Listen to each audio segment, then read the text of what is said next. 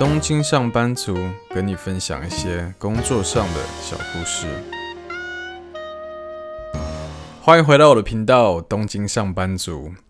上礼拜跟大家分享了我透过分析瑞银的优势，当年办了哪些没有人办过的活动，做出什么新的线上行销产品，我又怎么会被邀请到日本社长和各部门部长开会的 Japan Management Committee Meeting 去做发表。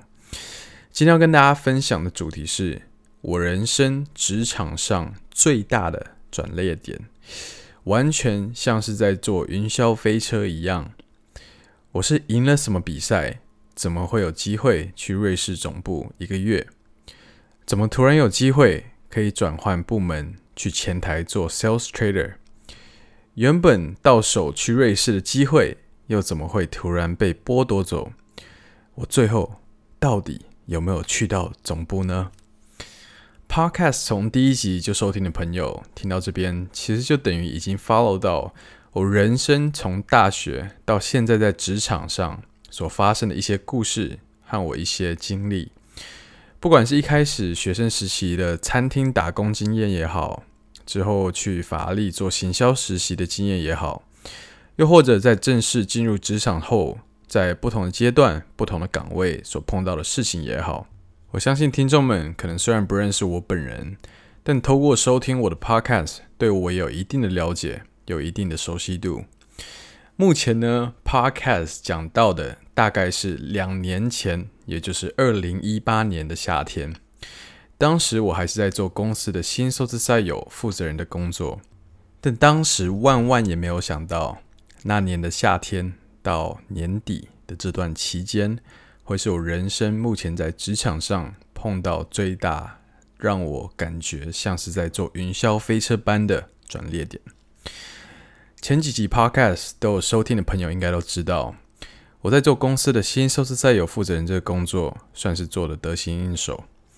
不仅完全是我喜欢的，与人有很多接触的工作以外，也是一个完全能让我自由发挥。拥有自己的预算，可以透过创意去做行销，为工作带来加分效果的一个职位。就在工作上各方面都感觉很顺利的时候，有天信箱突然寄来一封从亚洲人事部的头寄给所有人事人员的信，吸引到了我的目光。信内写说，亚洲人事部要举办一个 Digital Challenge。也就是数位的挑战，数位的比赛。比赛的赢家可以去伦敦或是瑞士一个月去做有关数位化的一个 rotation。想要参加的人需要以影片的方式提交。为什么你认为自己是这次代表亚洲去总部做这个 digitalization rotation 的最佳人选？当时我看到这个信，我就想说这。不就是我一直以来都在等待的机会吗？没错，我们现在所在的时代，数据就等于一切。大家常听到的 big data 就是大数据等等，也都是需要越庞大的数据提供出来资讯的可靠性、价值也才会越高。所以近几年常会看到各种行业在不断的改革，不断的推崇数位化。举个简单的例子，以往可能当一个人要入社。进公司的时候，会把他手写填好的资料提交给公司的相关人员。公司的相关人员拿到这些资料后，会把这些新进人员手写下来的资讯打入公司的系统里，方便往后要做查询或分析的时候做使用。但如果把流程从一开始就数位化呢？意思说，把以往这些新进人员需要用手写的程序。改成透过一个网络的界面，让他们可以直接输入所需要的讯息。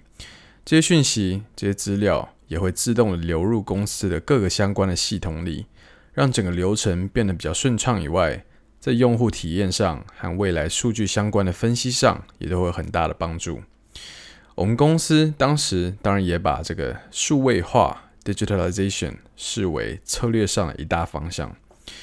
当时赢家名额，我记得有两三个。分别是针对不同的 project 所设计出来的名额，其中一个就是跟我刚举的例子一样，跟招聘流程上有关。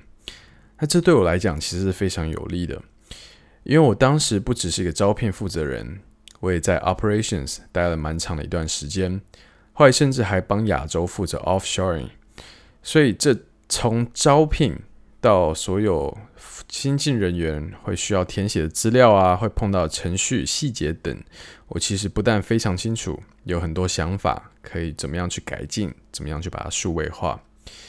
所以我当时就花一点时间，把我以前去印度出差负责外包工作项目的时候的一些经验成果，在做采用上，透过我的创意，在 digitalization 方面的一些成绩，再加上一些编辑影片上的一些创意，做出了一个让我相当满意的一个参赛影片，提交出去。就这样过了一个月，有一天信箱来了一封信，信的标题写着。Digital Challenge Winners。我眼睛半闭着的打开这封信，想看又不太敢看的看了信里面公布的赢家。我的名字排在第一位，没错，我赢了，而且地点还如我所愿，不是去伦敦，而是去我一直都想要去的总部——瑞士的 Zurich。没错，我赢得了一个可以去瑞士一个月的机会。那预定去的时间点是在二零一八年的年底。当时真的非常开心，因为去瑞士总部一直以来都是我进公司以后的一个梦想。毕竟我们是瑞银，那很多时候有没有去过总部？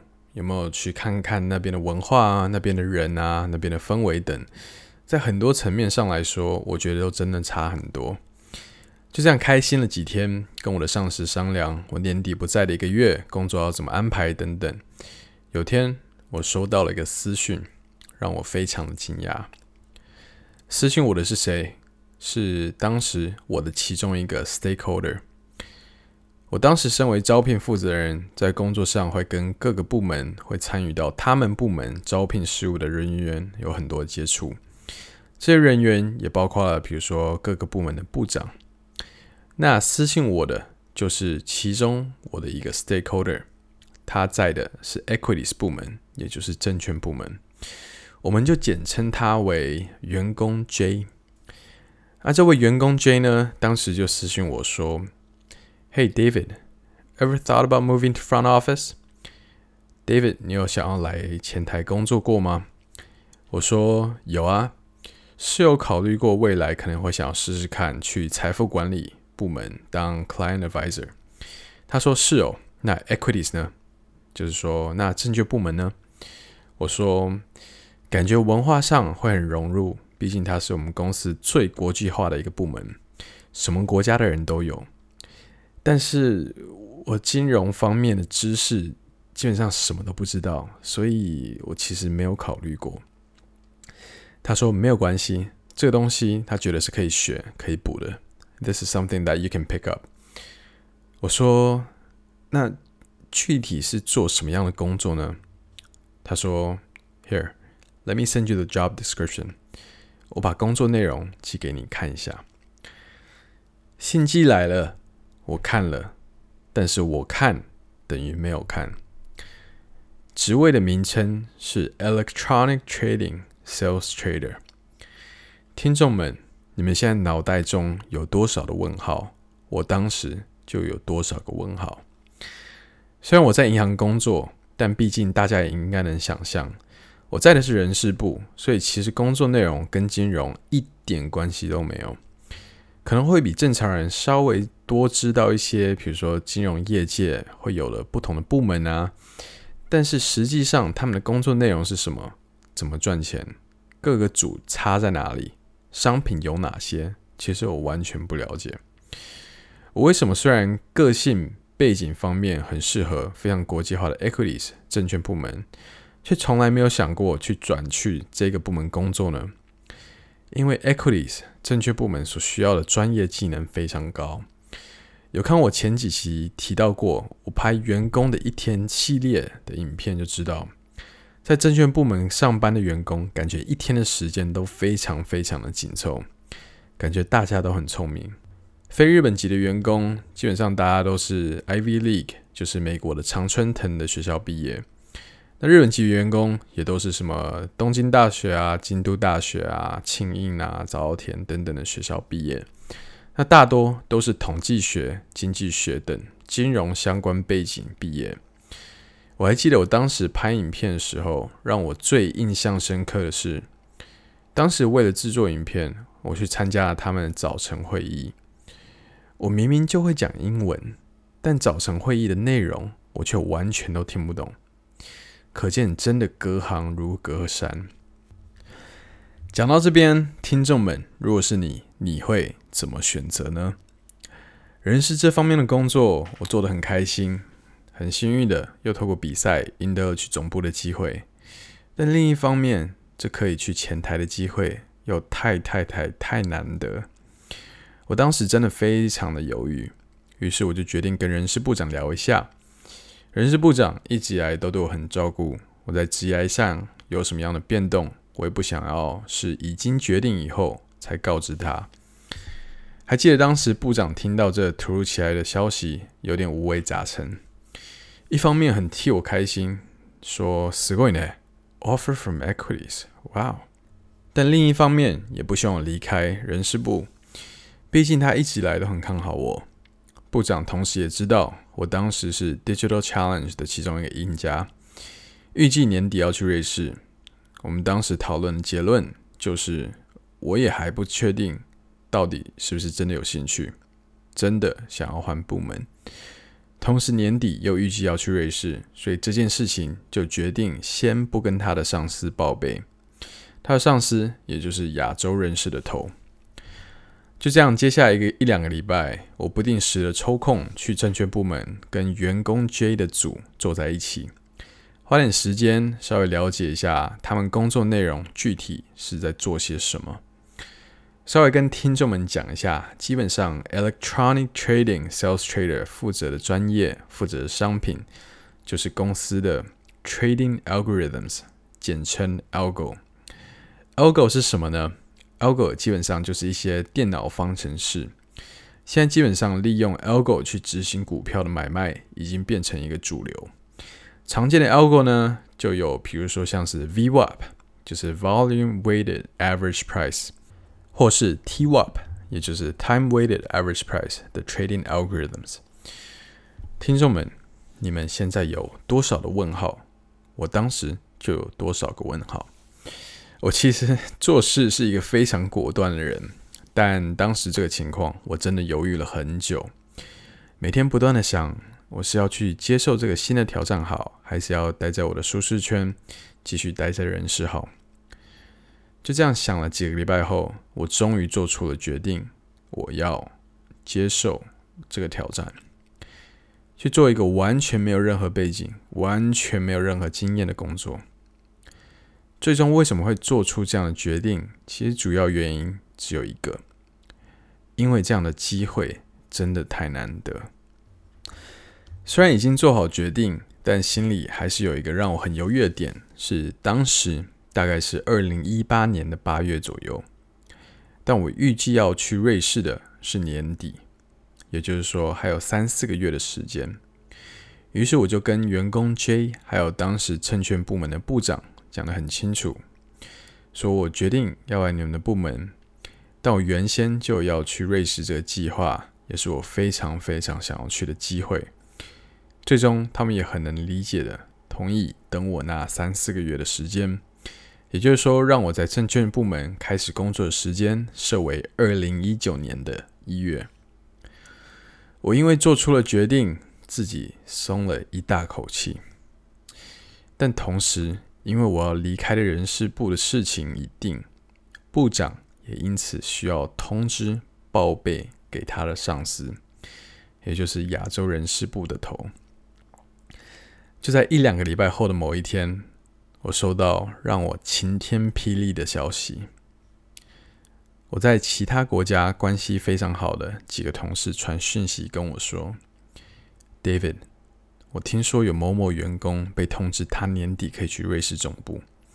他之前也有参加 Digital Challenge 的比赛，只是没有赢。去瑞士的名额应该只有一个，我觉得很可疑。你要不要去问问看？这些同事们跟我关系很好。呃，其实，在知道我要换部门的时候，就曾经跟我说过，建议我不要太早跟高层说，尽量等到最后最后再说。最好是瑞士的行程、机票等都确认以后再说比较保险。但我当时想说，不会吧？我很信任部长，而且赢了就赢了，又不是说我在年底前要离开人事，也不是说我要去别的银行，我以后。也有可能会想要再回来人事部工作，所以不太可能突然因为我要转换部门就不让我去吧。于是我就去找部长谈，跟部长说了这件事情。他说他没有听到这样的消息，呃，让他去确认看看。过了几天，部长把我叫到办公室，脸色非常凝重。我知道不妙。部长很为难的跟我说：“David，我稍微问了一下，证实了你之前所听到的，因为你要换部门的这件事情，亚洲头把你的机会给了别人。当时我真的非常失望，心想有这样的，而为什么失望？除了明明是一个比赛，赢了就赢了，还要拿回这种之外。”最让我不能接受的有两点：第一，人事部最倡导的就是 internal mobility，也就是说公司内的移动，希望员工大家呢，与其跳到其他的公司，可以先考虑在公司内转换跑道。所以人事的高层在很多场合都会宣导说，我们要创造出一个很欢迎公司内跨部门移动的一个体系。比如说，自己员工如果要去别的部门，不应该觉得这是一个负面的，反而要鼓励他，要为他感到骄傲等等。这一直以来都是人事高层在不断的倡导的。但当自己的员工要转换跑道的时候，应该是要当模范生的人事，却是这样子在处理事情，这点让我很傻眼。第二。你要剥夺我原本迎来的机会就算了，偷偷摸摸的直接把我的名额给了别人，连告知都没有告知我，还是要从旁人听到这种消息，透过部长去做证实。Again，这是人事该有的作为吗？这点让我非常不能接受。我在公司九十九点九 percent 都是一个非常开心的人，但当时的我非常不开心。于是我就寄了一封信给亚洲的头跟日本的部长，信的标题是 “Is this really how we treat our talents？” 同时也做好了要辞职的准备。我在信里其实没有什么太多的负面情绪，主要就是把我刚刚提到的，像是人事应该要以身作则，当自己人要转换部门的时候。却做出最不好的示范，让我很不能接受等等的论点写在信里面。在寄了这封信后，亚洲头和部长又打通电话给我，跟我道了歉，说当时处理的方式确实有待改进，但同时亚洲头也希望我能理解，从他的角度，他需要考量的其他因素，像是把一个马上要去其他部门的人送到总部的人事部做 rotation。在性价比方面是不是最好的选择等等。最后在经过几个礼拜，日本的人事部长、证券部长和他们的上司在各方面做协调后，原本在瑞士的一个月变成瑞士两个礼拜和伦敦两个礼拜。为什么会去伦敦呢？因为伦敦毕竟是我接下来要进的 Investment Bank 投资银行的总部，所以我在瑞士的两个礼拜就还是跟人事。那伦敦的两个礼拜就等于去见习伦敦那边的证券部门。听众们可能会说：“哇，那不是很好，可以去伦敦呢？”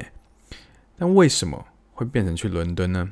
其实追根究底，主要还是在于预算。